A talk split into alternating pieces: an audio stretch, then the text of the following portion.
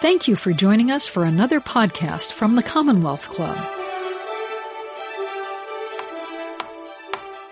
Welcome to the Commonwealth Club. I'm George Hammond, Chair of the Humanities Program, which organized tonight's event. Um, it's my great pleasure to welcome our live audience here in San Francisco and our radio and online audiences. Uh, it's also my great pleasure to introduce my friend Peter Dale Scott, who has been here uh, many times before and is very well known in San Francisco and throughout the nation we planned this a while back um, after we did the, the last panel um, to speak on a topic, and I, I, we ended up timing it to be just before his birthday. So, Peter Dale Scott speaking about the need for both being uh, radical about how you solve problems and conservative about what's what's working in a democratic society. Because it's often when you end up talking about everything that's going wrong, forget that parts of it actually work.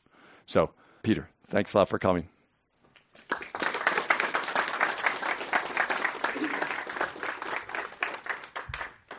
Thank you, George. And thanks to all of you for coming out tonight. Um, and there's so many other things one can do in San Francisco.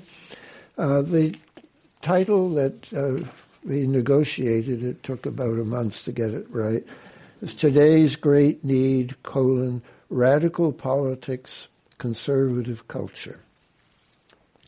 Two years ago, on a Commonwealth Club panel about Enlightenment values, I happened to mention casually that I considered myself a radical conservative. George Hammond, the polymath organizer of these events, approached me later and suggested that I give a talk on that topic. And I replied, well, I'd like to give a talk, but about America and not about myself. Now, however, two years later, I do want to talk about the paradoxical doubleness of being a radical conservative.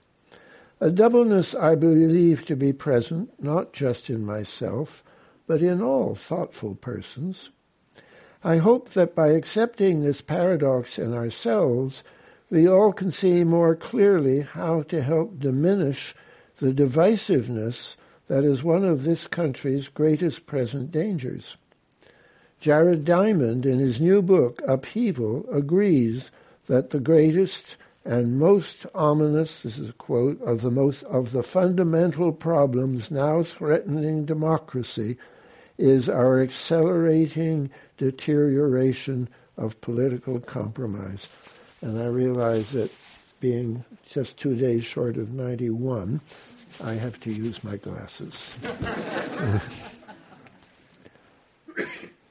I was hoping not, but can't.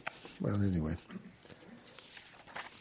Those of you who know my writings may think of me as a critic of America, not as a defender of it.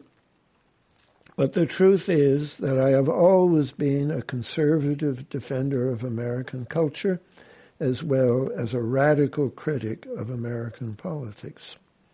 It is precisely because there is so much to cherish in this country that attention to its defects is possible, normal, and important. This was and remains America's greatest strength. One reason the communist governments of Eastern Europe were doomed to fail was their inability to foster and respond to movements for constructive change. That is still China's great problem today.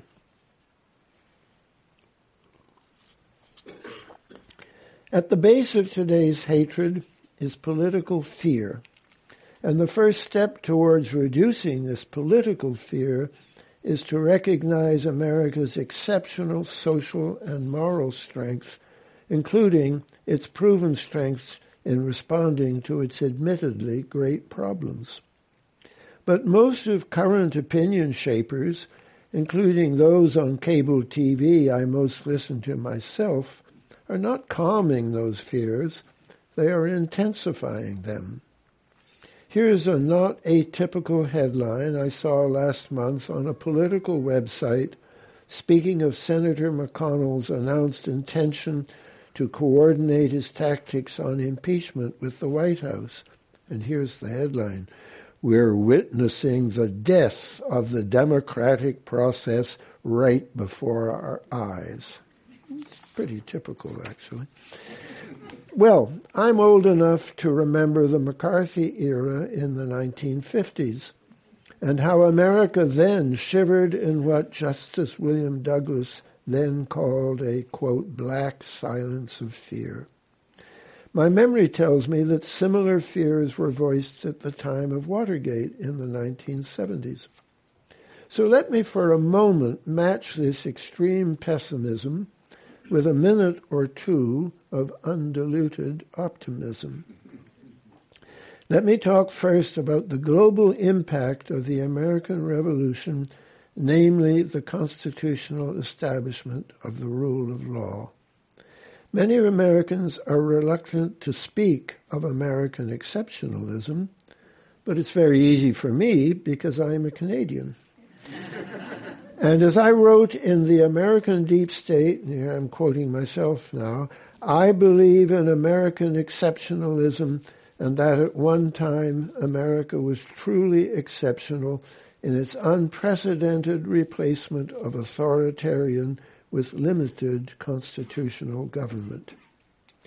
I see the American Revolution as a pivotal moment, not just in American history, but in the history of Europe and ultimately the world.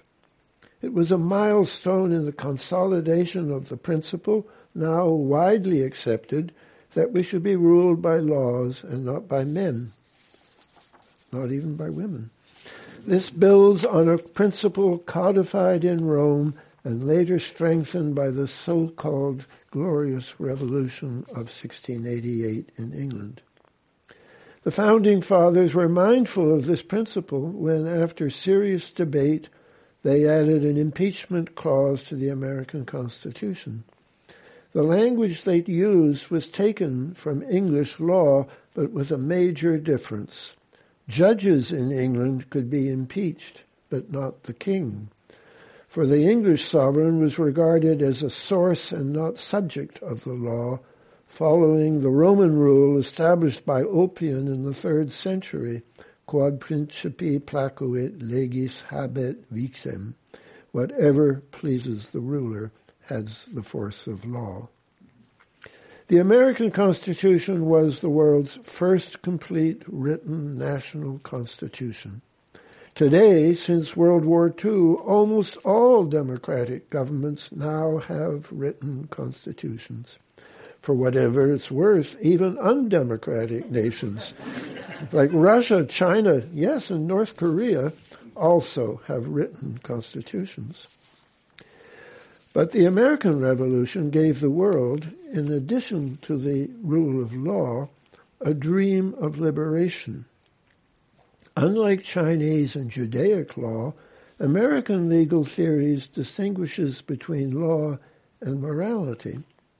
But having done this, and here's a quote from a law textbook, the legal positivist quest for a value-free account of law is countered by the naturalist, more plausible claim that this account neglects the very essence of law, its morality, that the act of positing law can and should be guided by moral principles. Thus, law in America has not been static, but over the years has struggled towards narrowing the gap between what law is and what it should be. For the American Revolution gave the world more than institutions, it also helped consolidate an age-old dream of liberation. Rousseau's man is born free, yet everywhere he is in chains, was answered by the opening of the Declaration of Independence, all which you know, but as a Canadian I have to remind myself. All men are endowed with the inalienable rights of life, liberty, and the pursuit of happiness. This noble ideal was echoed briefly in the Declaration of Human Rights of the failed French Revolution, it was echoed more permanently in the poetry of Friedrich Schiller, almost literally in his drama of liberation Wilhelm Tell, and also in his Ode to Joy that Beethoven set to music in his ninth century. Joy, a spark of heaven, daughter from Elysium.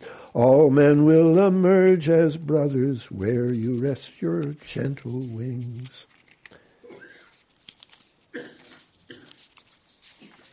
The spark of fire taken from the American Revolution and Schiller ignited the movement of young Europe with its visions of democratic unity. That movement was defeated in the People's Spring of 1848, but led to the collapse of Europe's three continental empires after the First World War, and it eventually contributed after the Second World War to what we now know as the European Union. These two gifts of the American Revolution, the sovereignty of law and the dream of liberty, vitalize each other. Where an equilibrium between them is not established, as in the French and Soviet revolutions, the results can be both disastrous and ephemeral. And for those of us fortunate to enough to benefit from this equilibrium, I suggest that it is incumbent on us to foster it, conserving the one, radically pursuing the other. But to these two elements of the American Revolution, we must add a third element just as important but far less recognized. I am referring to the collective social process which produced the revolution and was strengthened by it. Many historians, and more ominously, many militia movements, regard the revolution as a successful war against England. But this focus on violence rather than ideas and persuasion was energetically rejected by John Adams in a letter which he wrote in 1815 to Thomas Jefferson. I'm always quoting when I do this. What do we mean by the revolution? The war? That was no part of the revolution. It was only an effect and consequence of it. The revolution was in the minds of the people.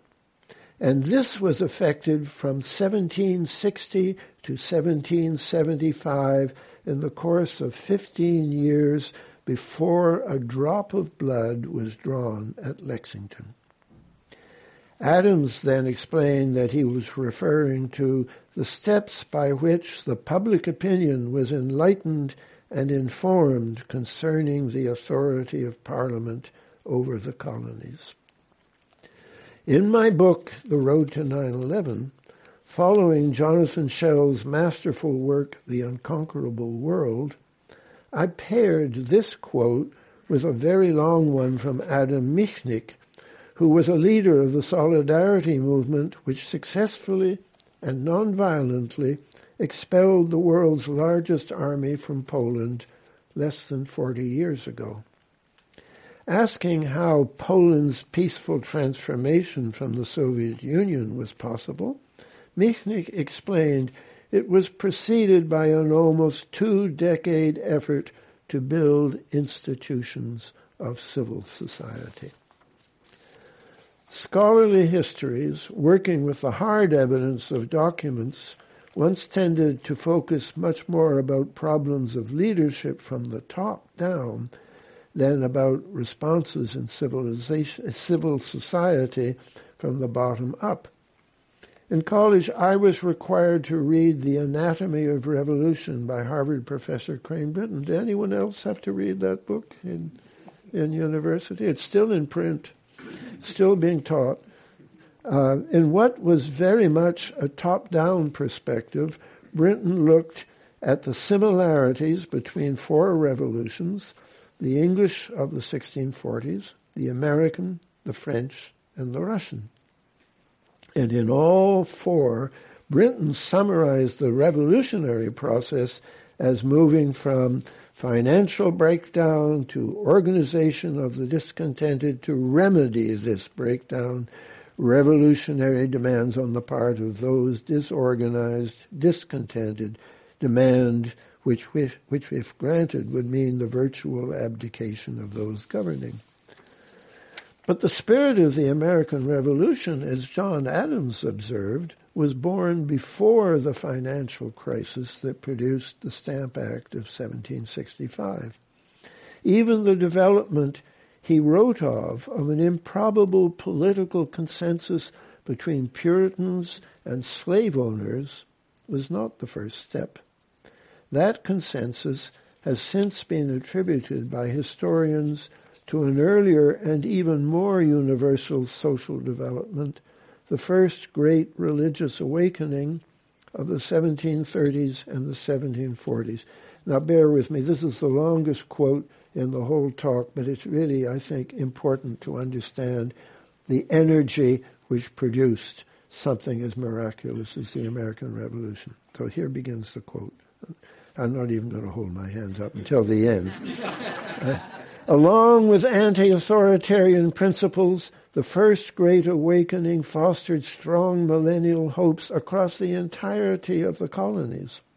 Seeing themselves as actors on the stage of salvation history, revivalists understood themselves to be playing a pivotal role in bringing about the second coming of Christ. Jonathan Edwards was optimistic that the revivals were the dawning of God's final plans for the earth, a defining moment for America within salvation history. Likewise, the Reverend Josiah Smith boasted in a sermon in 1740 from Charleston, South Carolina, Behold, some great thing seemed to be upon the anvil, some big prophecy at the birth. God give it strength to bring it forth.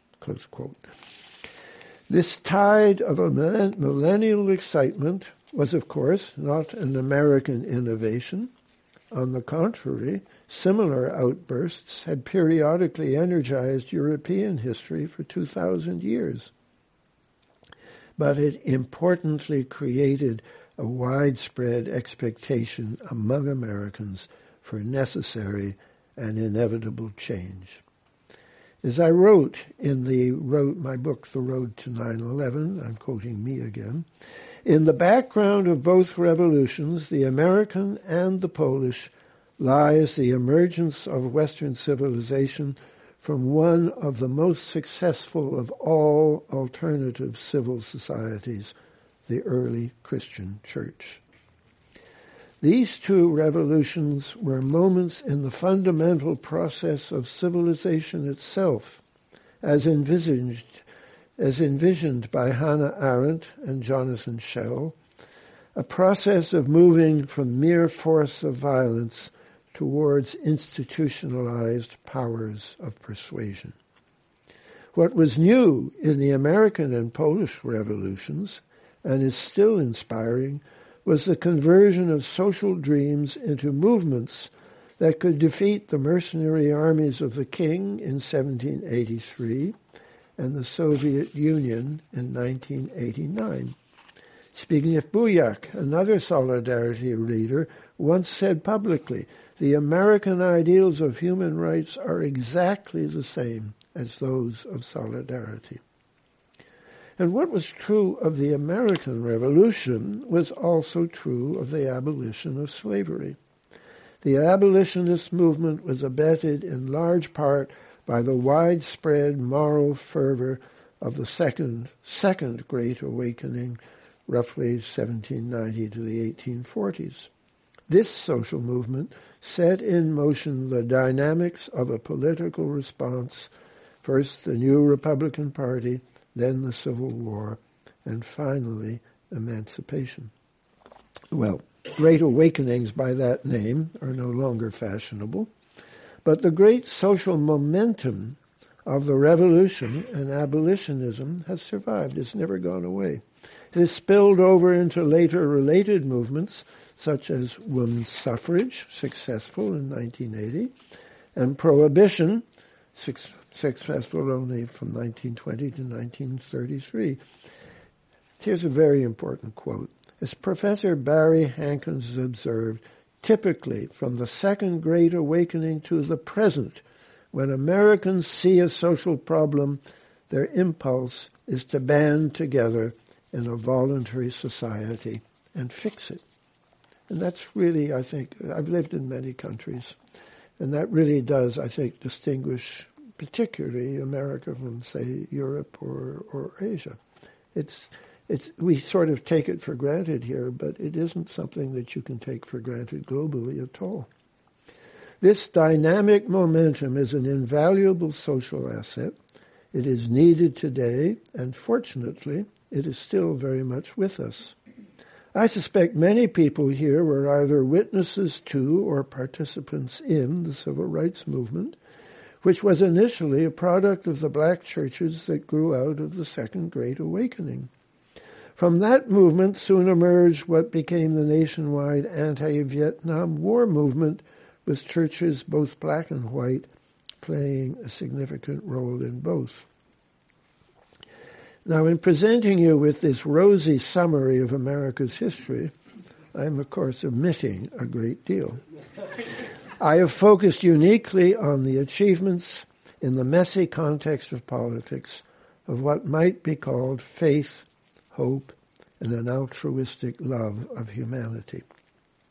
The importance of what might loosely be called these conservative values, shared in America by both theists and atheists, can be seen by the contrasts in 1968 between two radical protest movements, the ultimately successful anti-war movement in America and the failed Paris uprising in France. The anti-war movement was largely in support of traditional values. We, a lot of us quoted Washington at that time. While the ideology of the Paris uprising was essentially nihilist, as expressed by its slogan, Il est interdit d'interdire. It is forbidden to forbid. Of course, this cursory account of U.S. history is very one-sided. We are all very aware that American politics are energized by fear and hatred as well as by hope and love. Indeed, if we turn our eyes to the current political brawl in Congress and the media, it might seem that in recent years, fear and hate have become the predominating forces. Democrats argue with conviction that they have no choice but to impeach the president because failure to do so might deal a fatal blow to America's system of constitutional checks and balances. Republicans, on the other hand, say that conviction of this president might set a precedent that effectively converted America from a presidential to a parliamentary system of government. And if we look only at the political factors in this decision, both of these antithetical arguments, paradoxically, have merit. But to see this leads directly to the main point I want to make this evening. As a first step to healing this country, we must stop focusing too narrowly on day-to-day political issues and think instead of larger and more urgent ones. The founding fathers wanted limited government, they got it, and along with limited government, they got limited politics.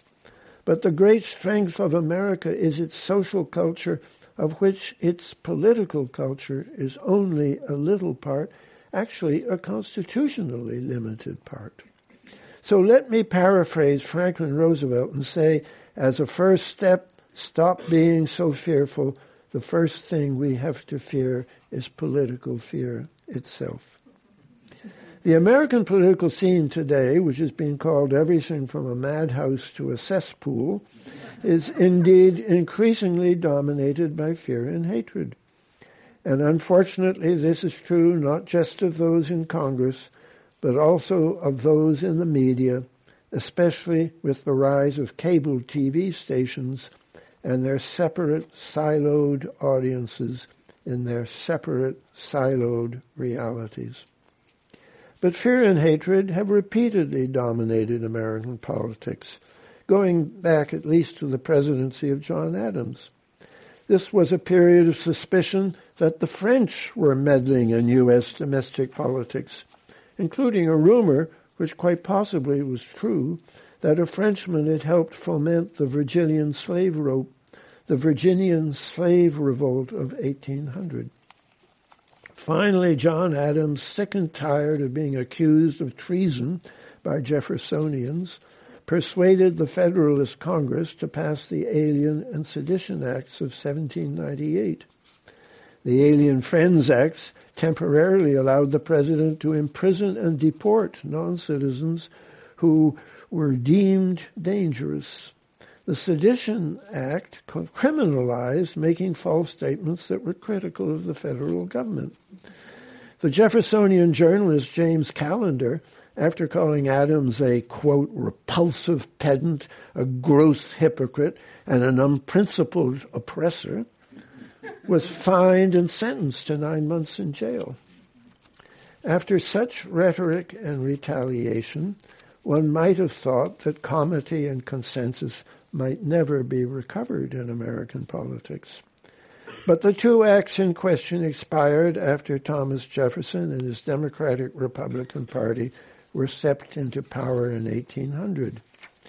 The American political process staggered on, even after the killing of Hamilton in 1804. And as we saw, Adams and Jefferson, when both were retired, and with adequate distance between them, engaged for two more decades in the most elegant epistolary friendship in American history. The debates in Congress leading up to the Civil War were no less vitriolic. In puritanical Boston, the abolition, abolitionist William Lloyd Garrison publicly burned a copy of the U.S. Constitution, which then contained provisions for slavery. Earlier, at an anti-slavery meeting, a lynch mob dragged him through the streets by a rope and threatened to kill him. A Senator Charles Sumner, an abolitionist from Massachusetts, was beaten almost to death on the Senate floor. It's not as bad as that now, really, by a pro-slavery congressman from South Carolina. The hostilities of the ensuing Civil War, with over 600,000 deaths, took over a decade to abate. But in 1876, an impasse in the Electoral College led to a dubious quid pro quo. Southern Democrats agreed to the election of a Republican, Rutherford Hayes, as president. The Republicans, in exchange, agreed to withdraw federal troops from the South. This ended Reconstruction and condemned blacks to another century of oppression under Jim Crow laws. The deal was very ugly, but it did achieve a consensus. In other words, our present crisis of disunity is not at all unprecedented. On the contrary, it is just one more eruption from a deep magma of divisions that have always been in this country and have always resulted in ugly compromises. Think of the last great division in this country in the 1960s and the 1970s. I don't want to sound complacent for a moment about the recent rise in mass shootings, but think back to 1968 when the assassination of Martin Luther King led to major rioting and arson in 110 cities and the biggest domestic deployment of the U.S. Army since the Civil War. A year before that, in 1967, there were uprisings and riots in over 150 cities, with at least 83 people dead, and the National Guard deployed in at least 12 states. Yet by the 1980s, America was relatively calm. How did this happen? Jared Diamond points to the political relationship between Republican President Reagan and Democratic House Speaker Tip O'Neill. Again, a long quote.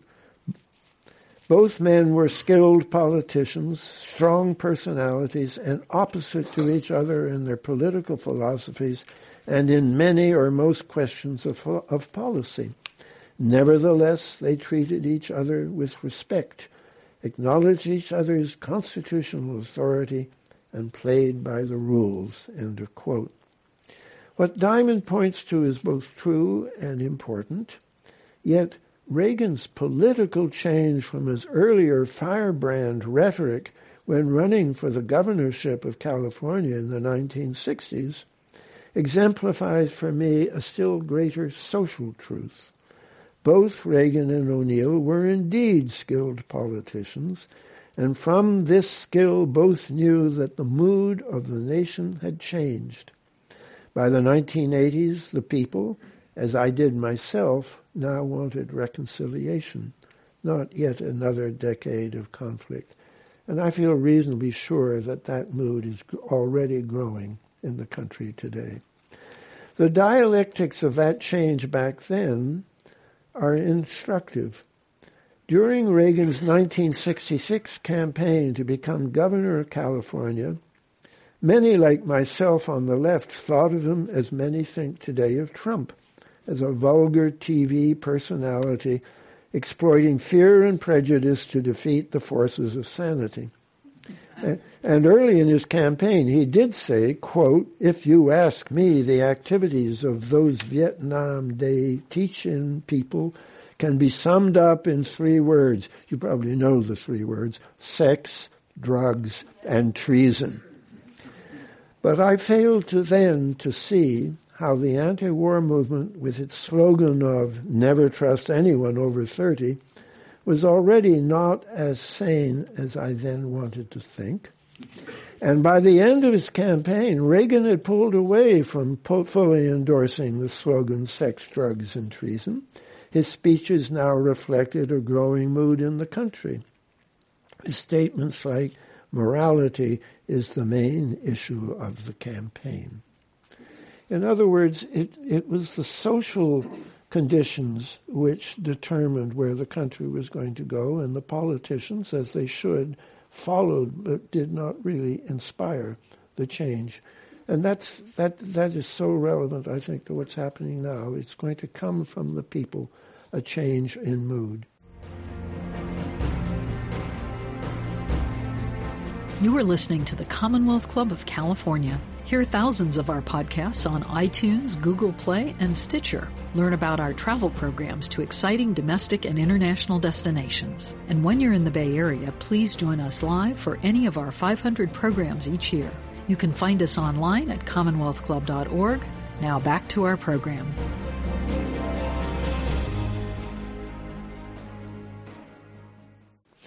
In other words, the initial morality of the anti-war movement, soon increasingly veering into violence, was now being opposed by a rising counter-morality.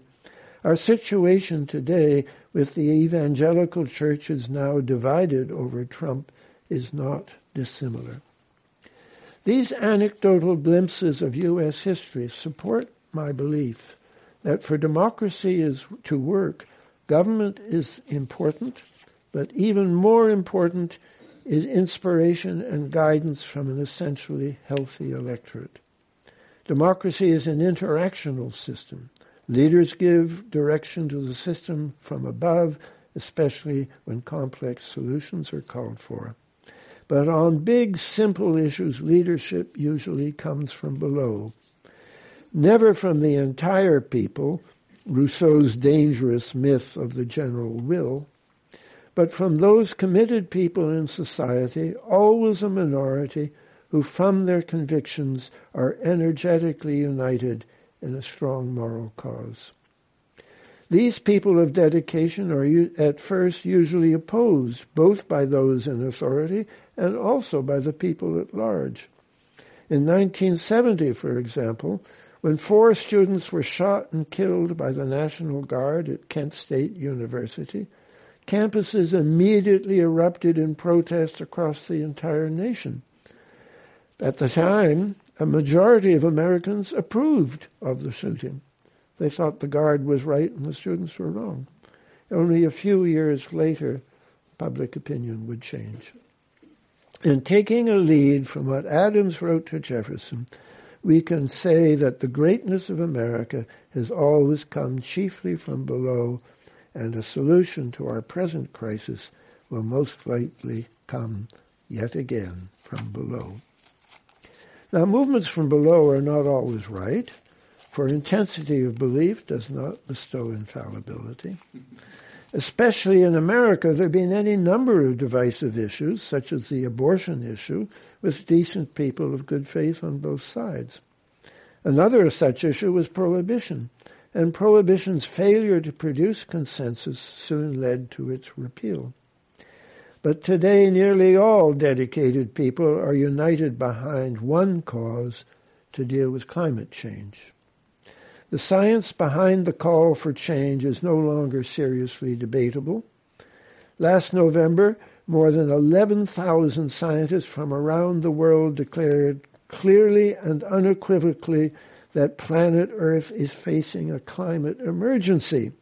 They called for an immense scale of immense increase of scale in endeavors to avoid untold suffering and this is more quote from the scientists, especially worrisome are potential irreversible climate tipping points and nature's reinforcing feedbacks that could lead us to a catastrophic hothouse Earth well beyond the control of humans.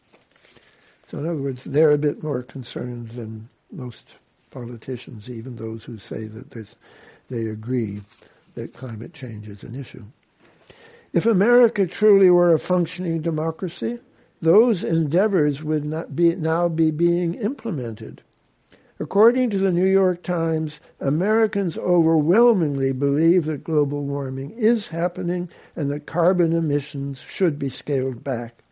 About 75% of Americans support regulating carbon dioxide, while, this is still the Times, in every every congressional district, every congressional district, a majority of adults supports limiting carbon dioxide emissions from existing coal-fired power plants, close quote. This is an encouraging change from just seven years earlier when Americans felt that climate change ranked dead last out of 21 issues as a domestic governmental priority. Today's paper, by the way, I don't know if you saw it, there's a new study that says the last five years have been the hottest five years ever recorded, in the last decade has been the hottest decade ever recorded. That, that's only one study, but I, more studies are coming, and I think by and large they'll say roughly the same thing. The climate movement has done a good job of persuading the people but unprecedented amounts of cash have been raised to combat it politically. This has come from the coalition Ted Roszak warned us of a decade ago, the corporate elite, the well-funded neoconservative intelligentsia, and the fundamentalist churches. This is the same coalition that helped elect Trump in 2016. But there are signs that, among the churches at least, their opposition to climate measures may be diminishing.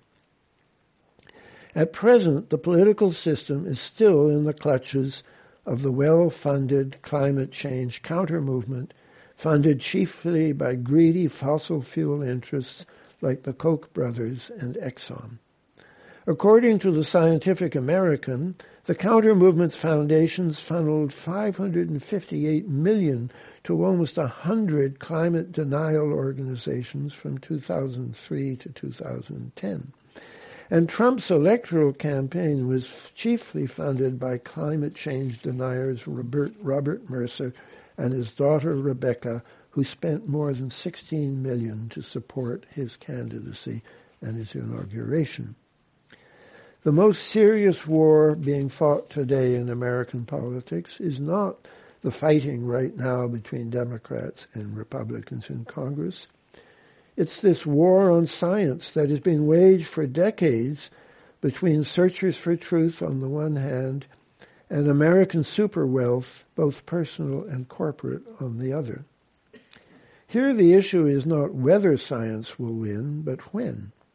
As Milton wrote long ago in Areopagitica, Whoever knew truth put to the worse in a free and open encounter? The social movement that won against DDT and the tobacco industry will eventually force an, ever, an energy revolution as well. It's much less clear whether these changes will occur in time to preserve anything like the climate we're accustomed to. Many who abstractly endorse the need for climate measures, especially politicians, will recoil when it comes to seriously raising the price of gas. But the dedicated social movement for change is still with us. Let us hope that the need to deal with our climate will in time produce a consensus through compromise, one that will diminish and replace the dissensus and political jousting that have led to Trump and his policies. Let us hope also that this trend will be reinforced, as Ted Roszak predicted, by the growth of this consensus in the world as a whole and not just here in America. I expect the energy for that reorientation to come primarily from younger people, but perhaps they will be joined by those of us who can remember the great satisfaction that can come from participating in what Gandhi and later Martin Luther King called satyagraha or truth force, the excitement of working in solidarity for a more decent world. America, of course, has many grave problems and there is no panacea for any of them. But the issue of climate is so grave that its solution must deal with other grave problems as well. One is the absurd vulnerability of our political processes to the influence of unprincipled money, a scandal which favors the election of unprincipled cynics to a Congress that has become what the late political scientist Chalmers Johnson called a forum of special interests. And this unprincipled money comes in large part from the disparity of wealth in our country. We are in a new Gilded Age, as much a threat to democracy today as the first Gilded Age was in the late 1800s, until it was partially addressed by the income tax and other progressive reforms under both Theodore and then Franklin Roosevelt. Another major related problem is that of America's bloated defense budget. This is now an international as well as a domestic threat to stability, as resources needed to promote a healthier world order and domestic tranquility are instead diverted into ill-thought interventions and arms sales that are counterproductive. I wrote this, by the way, before the crisis that we've just been through in the last three or four days. Dealing with climate to be successful will necessitate a less militaristic approach to global problems. Let me begin, let me return to where I began. I believe that the hatred so widespread in contemporary America arises from fears for this country that are wildly exaggerated. I myself detest and fear the militaristic policies of this country, but not the country itself. Let us all expand our vision to be both more conservative, to help preserve this country's vital respect for decency and law, and also more radical to support the big changes needed for addressing our most pressing problems. In short, let us, in the spirit of Hannah Arendt and Jonathan Schell, focus less on the divisive issues that Congress is handling and more on our own ability to promote the potentially unifying issues that Congress should be handling. I am 90. My politics were shaped in the 1960s. And deep in my heart, I do believe we shall overcome someday. Thank you very much.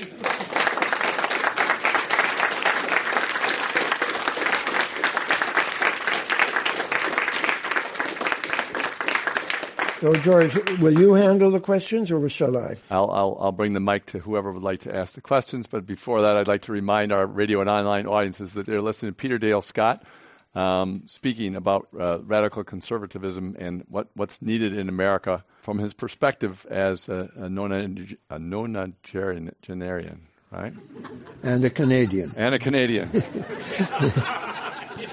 which, which allows him to see America as exceptional. So, questions? It allows me to say good things about America. That's very, not many people my, among my friends are willing to do that. Uh, by the way, I should have mentioned that uh, David, uh, who, who's here, David Talbot, will be speaking next week, uh, just one week from tonight. Thank you. Peter, uh, your talk was a tonic. We're so fearful and angry these days. So thank you for your opti- your optimism. Um, and uh, it's very good to start the new year with. But I, I want to challenge you on one point. It seems that America uh, is up against such structural problems now. Uh, the oligarchy that runs our country, not just Trump and so on. And these structural uh, problems are being addressed in a very forceful way, of course, by Bernie Sanders, uh, probably better than anyone else in the Democratic race his campaign, of course, is fueled by, he's a very kind of um, genial fellow in many ways, very upbeat guy. Uh, not very personal in his attacks on other uh, people in the race, but yet there's a lot of anger in his movement, obviously the, a lot of Bernie followers are are very angry and want to have radical change in this country, and they think of Joe Biden, who's sounding like you, kind of. You know, we can all get along. let's come together. you know, he, Joe Biden is preaching a unity, a kind of politics of unity that he can reach across the aisle, work with Republicans, whereas you know Obama uh, presidency and Biden's uh, co-presidency didn't really pan out that way way. Uh, he was again and again kicked in the teeth by the Republicans and uh, Mitch McConnell. So, how do you like want to position yourself politically these days, it, knowing that you know the forces for radical change are motivated in some ways by great anger and fury, and the Joe Biden sort of more corporate Democratic element is motivated more by this uh, plea for unity. I think that uh, I, I have to say I, I find myself agreeing with what you said, and I certainly there's no ambiguity in my mind that we're we're not in our present setup in Washington in a position to make anything constructive happen, and that was the great tragedy of the Obama administration. He wanted to achieve consensus, but it takes two sides to get consensus, and there there weren't two sides interested in consensus. The biggest problem in our country right now, I think, is the one you're referring to, is the strength of the oligarchy, their control over the political process. Money controls everything. It, it, the, the, the, we're going to have primaries in which various people will run against each other but only those people are going to run run in those primaries who or get anywhere in with money who've already been successful in the up down primary of money. Uh, and even the, the, Democratic Party has institutionalized this. You have to have earned a certain amount of money to be take part in the debates. This is terribly wrong, and it, it is going to take an enormous change. And again, if you don't think historically, you might say, well, we're done for. You'll never be able to deal with that. But let's look at the history of disparity of wealth, which is the problem we're talking about. From the American Revolution, let me see if I get this right. Um, no, it, it, it, from the American Revolution to the first Gilded Age, to let's say this, the 1870s after the Civil War, uh, um, uh, or no, I should say to 1900, that the disparity of wealth in this country was increasing. It was, you know, jagged, but steadily going up, just like the stock market right now. And then with the progressive reforms in the first decade of the 20th century, it started going down. And people, you know, you can read the graphs differently. Some people say it went down till about 1970. I like the, it's very neat for me to think it went down until about 1980, which was when Reagan came in with the Reagan Revolution and he defeated the Patco strike and essentially uh, gutted the, uh, the trade union movement. It was never the same afterwards. And so instead of the, um, the disparity of wealth diminishing, it started going back up again. And it's extraordinary. You know, often you, you just get charts showing you what's happened to the the relationship between the one percent and the uh, and everybody else. But if you do it on the point, the 0.1% of the 1%, you can't graph it because it's such an asymptotic curve and increase of wealth, it doesn't really fit in a chart. And I think we have now three multi-billionaires who own as much collect between the three of them as the bottom half of America. I mean, this is this is obscene, and it's intolerable. And democracy obviously cannot work this way. Well, then, if democracy cannot work, are we doomed? That was what um, Kevin Phillips worried about in one of his books. That maybe we've gone past the point of no return. I can only say that American history is one of crisis and resolution, disruption and resolution, and it's always happened before. And I've only one choice, which is to believe it can happen again. Whether I'll be proven right or wrong, I, am still going to stick with that with with that belief. Now, what that means in practical terms, um, I think I, I, wish that Biden and Bernie Sanders could spend a long weekend together because each of them, I think, would be be better off if they were sounding a bit more like the other one. because uh, I think I think Sanders has a, a, reason. I mean, I'm I'm not really here to talk politics, but I think the, what what stymies a great many Democrats is that Sanders is in a reasonable position to win the Democratic nomination.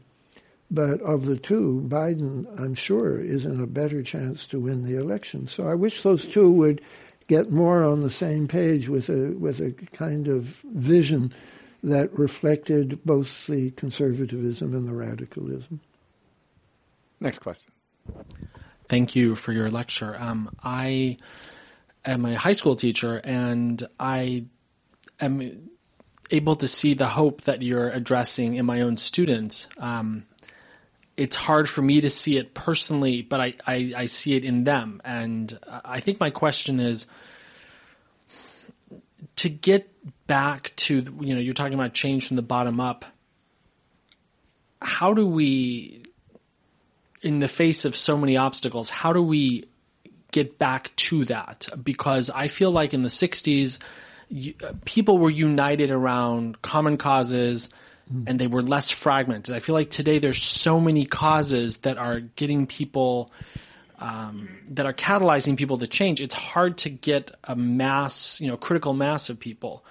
So I guess that's my one question. The other question is, how do we or how can we get people to start talking to one another? You were talking about earlier, you know, yeah. consensus and and when both sides can sometimes be so extreme. I mean, how do you get back into that? Because I think that is ultimately what will start our healing process, which, you know, as you mentioned, and I agree with.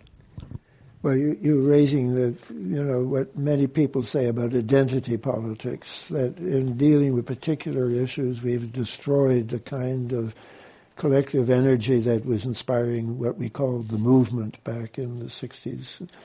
Um, well, the, the, first thing I would say is that climate change, I think, does unite everybody. And I think more and more people are going to say, I, I have these other things I'm concerned about, but I have going to, we have to fight for climate change, and that means we also have to fight to do something to reduce the power of money over the political process because it's only money that is stopping us from, from doing things. Well, it's not only money I'm afraid it is, in a way, democracy because, I mean, if you ask the American people right now, Obama faced this thing. I mean, he, uh, fracking started under Obama. And a lot of us said fracking is bad. And when Oklahoma started to tremble and have serious earthquakes, it became obvious that there are bad sides of, to, to fracking.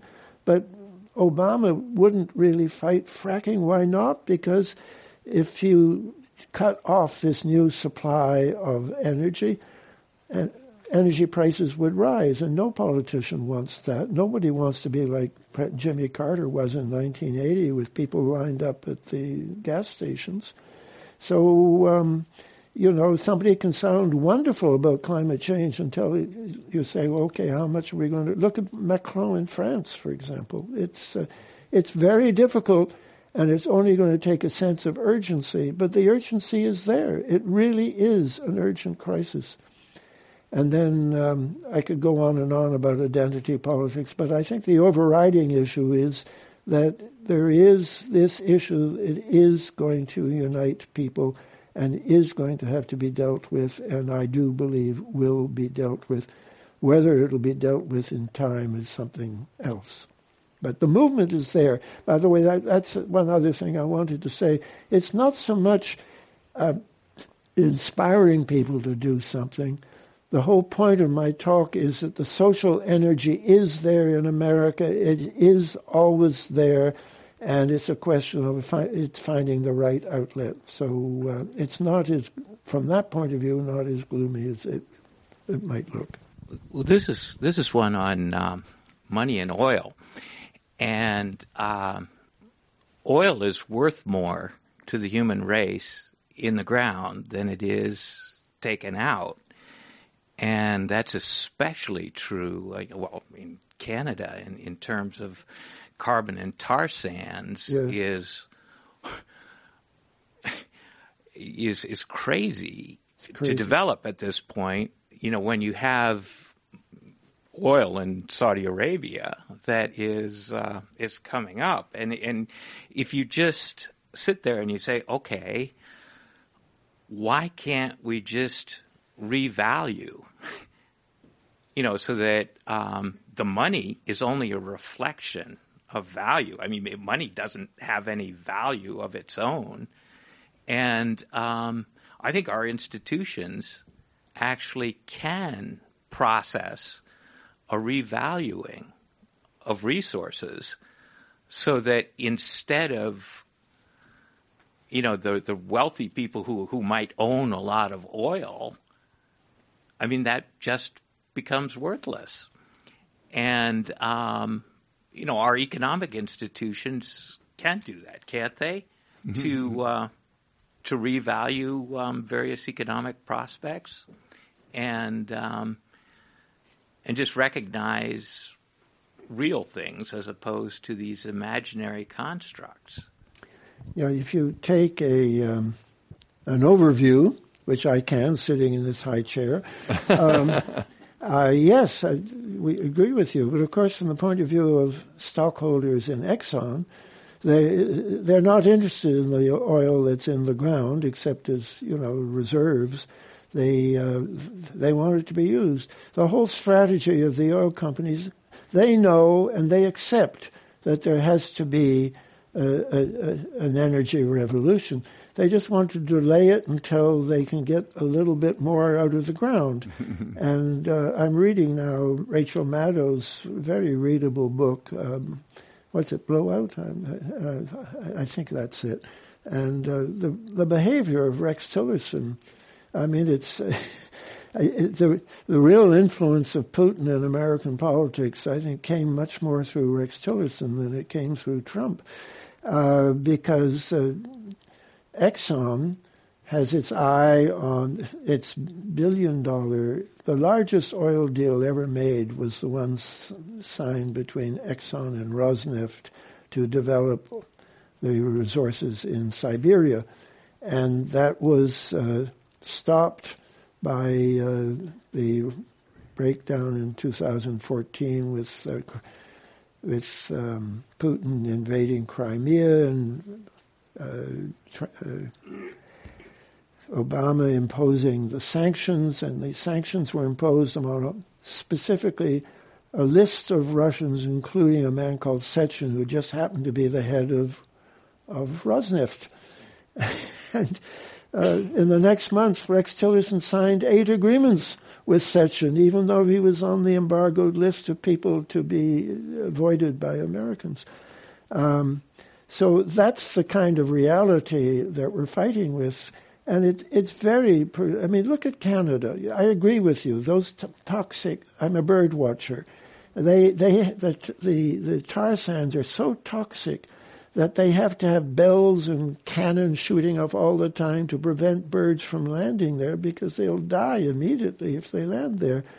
And yet I've talked to uh, Mrs. May, who's the head of the Canadian Green Party, And she's all against the pipeline. Yes, Justin Trudeau was supposed to be green. He was supposed to be one of the elected politicians with the most progressive agenda until it came to uh, the pipeline. And the pipeline company that was going to get it out and ship it to Japan went bankrupt. Hooray, we should all say, except that Trudeau j- jumped in and nationalized it to keep it going. He's he had also promised to respect Indian, Native Canadian rights, and he's violating them by expanding this pipeline through their territories. And the Green Party is against the pipeline, not against the tar sands. I, I had a long conversation with them. I kept talking about tar sands. She kept talking about oil sands because she wants to win in Alberta, which is main source of income is from the sands. So it, I mean, we're dealing with very, very, very intractable sources here.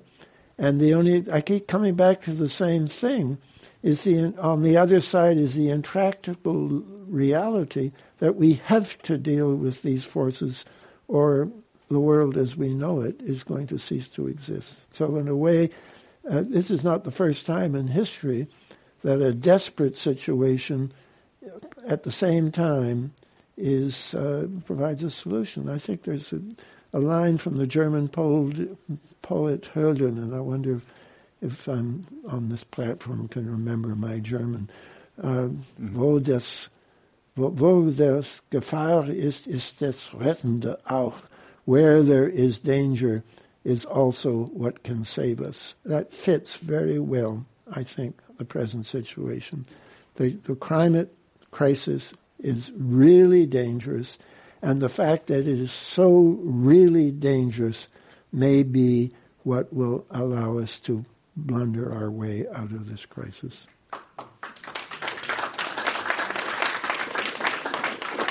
I think what you said before too is is really uh, relevant. You said that, that you know the, they just want to get as much out of the ground as possible, um, because the technology for alternative energies are all in p- place or or have been developed um, in many many different ways. And I've worked on those uh, deals myself uh, decades ago already. But the price point is too high. And so as soon as the price point gets too gets it gets closer or starts to pass it by, those technologies will be brought in. The question is how to politically make it happen faster. But the the fact that we can do it is extremely, you know, important. If I could add to that, yeah. either the price of alternative energy comes down or the price oil of, goes up. Of fossil fuels goes up. And right. of course, it is going up. Yeah. That was the, the tragedy of fracking that we, we were at the point where everyone agreed we have to do something, and then along came fracking and said, oh no, cheap natural gas and it's climate friendly because natural gas is a lot better than diesel and these other forms of fossil fuel. One more question? Yes, a great talk. Thank you so much, sir. Uh, one, one another very unique aspect of America, in my opinion, is our federal system. And as a Californian, I find myself always visiting swing states in election years because it doesn't really make any difference what I do here. I toy with the idea of moving to Wyoming because there I could probably run for Senate on the Democratic uh, ticket. So, uh, uh, could you comment on any insights as to this particular unique aspect we have? You know, it, it, this includes concepts like two senators for states and the electoral college and all that. It's constitutional. Thank you. Yeah, I think uh, if this solution, if we do find a solution to this crisis, and I say I believe eventually we will, we're going to have to recognize that our political system is very creaky. I mean, the, that the Democrats have to fight their first primary in Iowa, where there are almost no blacks. Mm-hmm. You know, it, it, it, it, it makes no sense at all. Yet the primary system was brought in because the old system before primaries was even worse.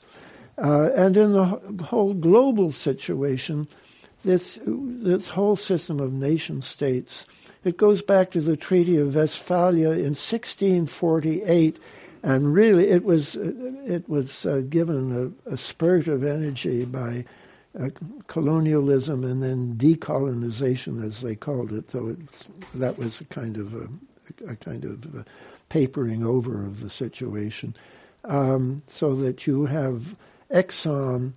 Uh, which even says proudly, we're not a U.S. corporation, we're a multinational. U.S. interests are not our interests. And they deal with a country like Equatorial Guinea, and they prefer to deal with a dictator because they only have to pay off one person. So the, the, the, the global political system is part of the problem. And I think that if we get a solution, it, it, will involve a revamping of our political processes, both domestically in the United States and in the world as, as a whole. Uh, we, can, we cannot go on with a United Nations that passes resolutions and then all these different states that are being bought bought off by multi. I, I don't want to say Exxon all the time. There are other other terrible co- uh, corporations too. It's partly because I'm just reading Ma- Rachel Maddow right now, and she's very very fixated on Exxon. It's, it's, I must say, in my own books, I have been too. Um, so uh, yes, we there's a lot that has to change, and in the, and I, I don't want to go on into much in that vein because I may get you depressed again. But the problems are real, but the crisis is real, and we're going to have to count on the urgency of the crisis to bring the solution to the problems. Thank you.